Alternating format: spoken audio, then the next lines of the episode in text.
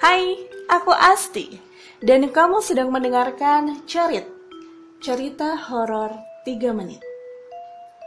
Cerita kali ini datang dari seorang teman berdasar kisah nyata. Tisha, gadis kecil berusia sekitar 11 tahun sedang gelisah malam itu.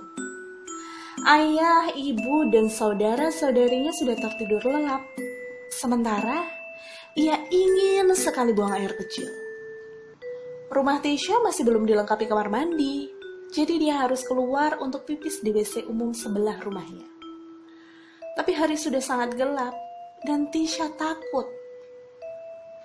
Setelah cukup lama menahan, Tisha mendengar suara pintu yang terbuka.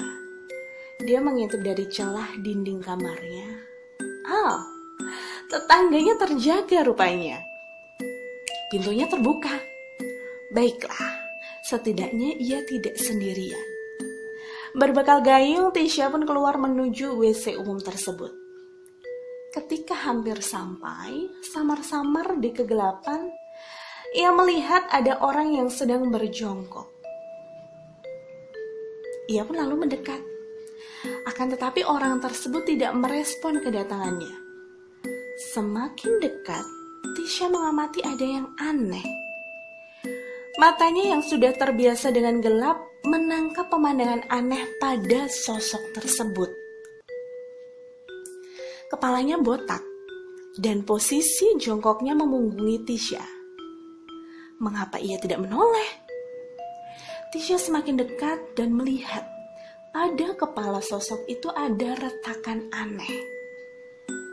Karena semakin penasaran, ia pun mengamati lebih dekat lagi.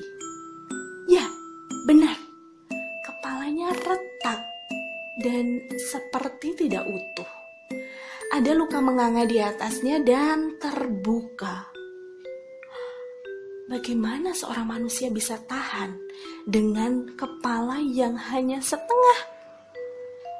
Atau jangan-jangan ini bukan manusia?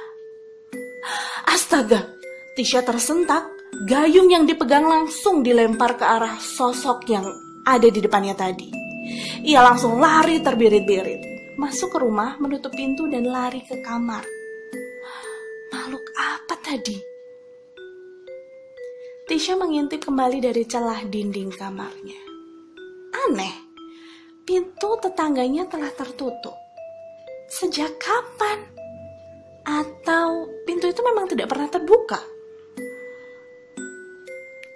Hati-hatilah, jika di malam hari kalian melihat sosok di kejauhan hanya diam mematung.